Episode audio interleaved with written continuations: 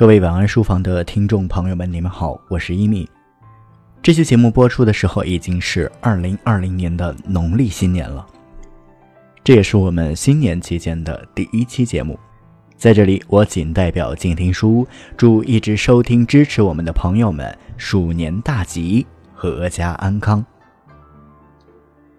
新年长假多了很多大块的空闲时间，特别适合好好坐下来看两本书。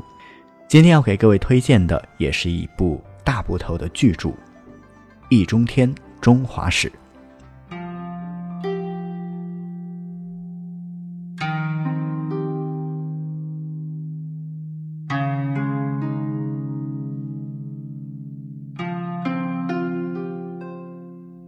易中天是谁？大家肯定不陌生。二零零六年，凭借在百家讲坛上风趣幽默的讲三国，他很快被无数的观众记住了。此后的日子里，他做演讲、出书、授课，人气之旺曾一度被称为学术超男。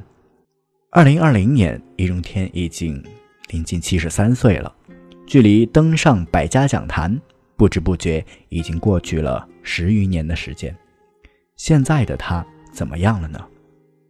最近几年，易中天很少再在节目中露面了，媒体也很难约到采访。有一位工作人员说，易中天的时间几乎都被写作占满了，因为中华史还没有最终完成。这里的中华史指的就是易中天2013年开始的一项计划。当时六十六岁的易中天。正式启动自己的写作计划，要以颠覆传统史学著作的写作方式，花上五到六年时间，创作六部多卷本图书《易中天中华史》，时间跨度从先秦到近现代，从五代十国讲到邓小平时代。易中天为什么要在如此高龄动笔写这样一本大部头的中华史呢？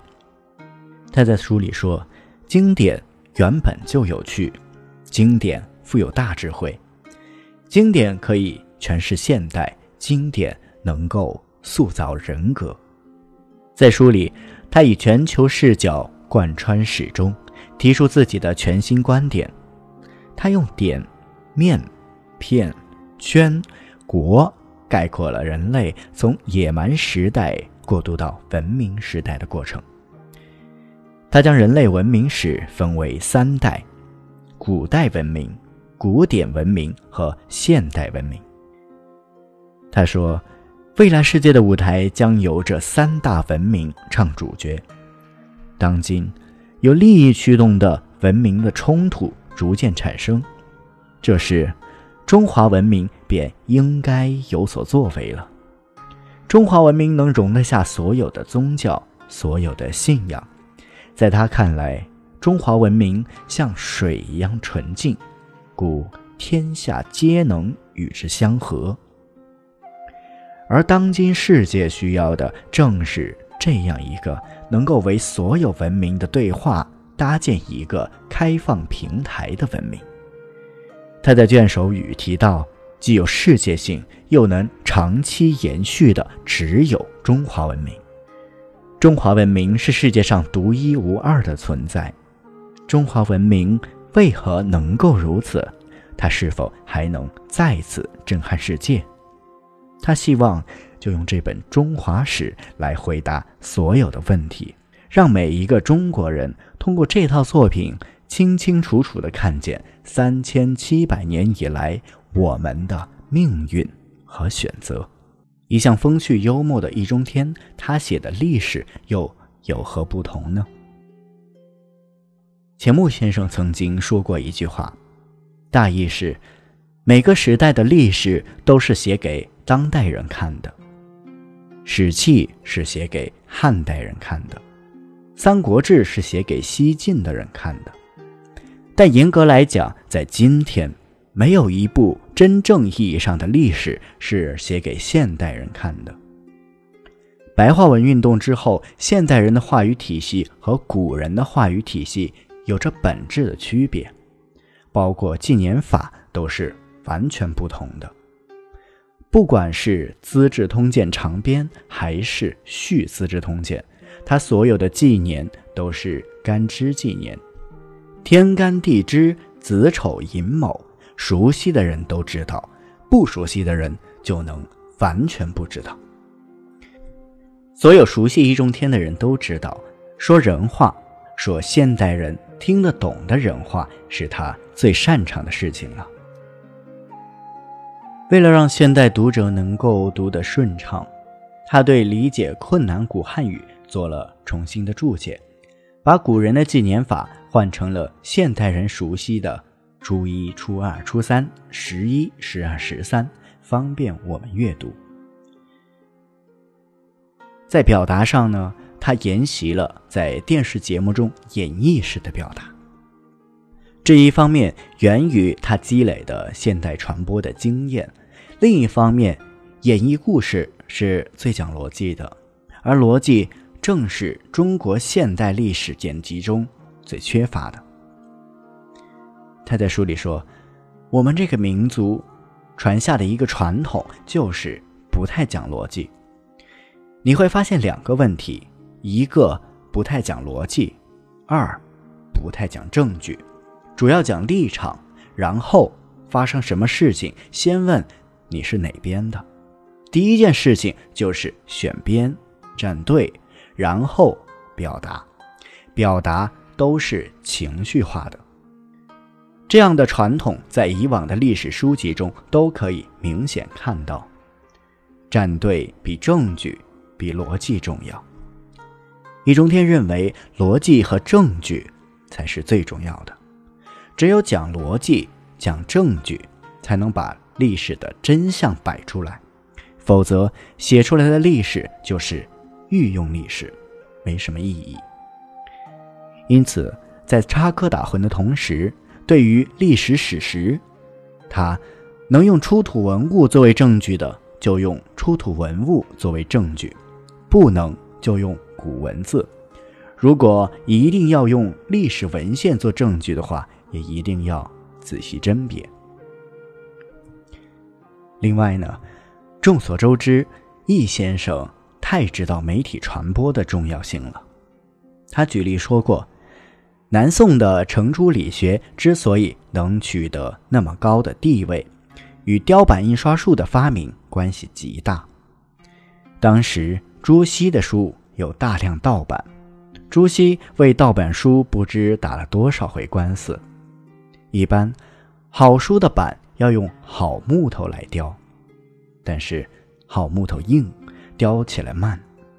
盗版书商就用最松软的木块，雕得快，又用最便宜的麻砂纸，所以叫做麻抄版。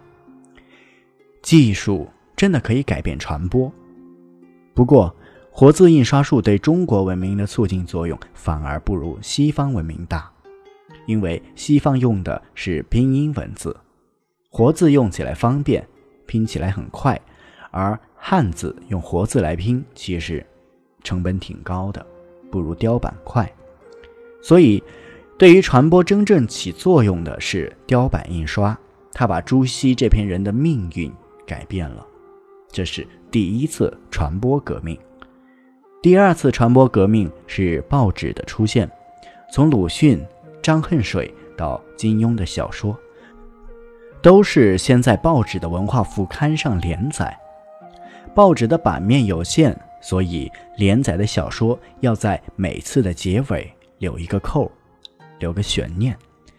这种写法对易中天的影响极大。后来电视和互联网的出现又改变了一回。在他这部《中华史》里。他的音容笑貌犹在耳畔，每个章节读完，他都会用一个连环扣，让你不得不翻向下一个章节。南方周末在评价《易中天中华史》时如此写道：“中华民族到了最关键的时刻，在这个关键时刻，我们有必要重新发现自己，打铁还得自身硬。”看清自己，才能看得清世界。这就是易中天中华史的任务。古人写史是给古人看的，那么今人的历史在哪里？几乎没有。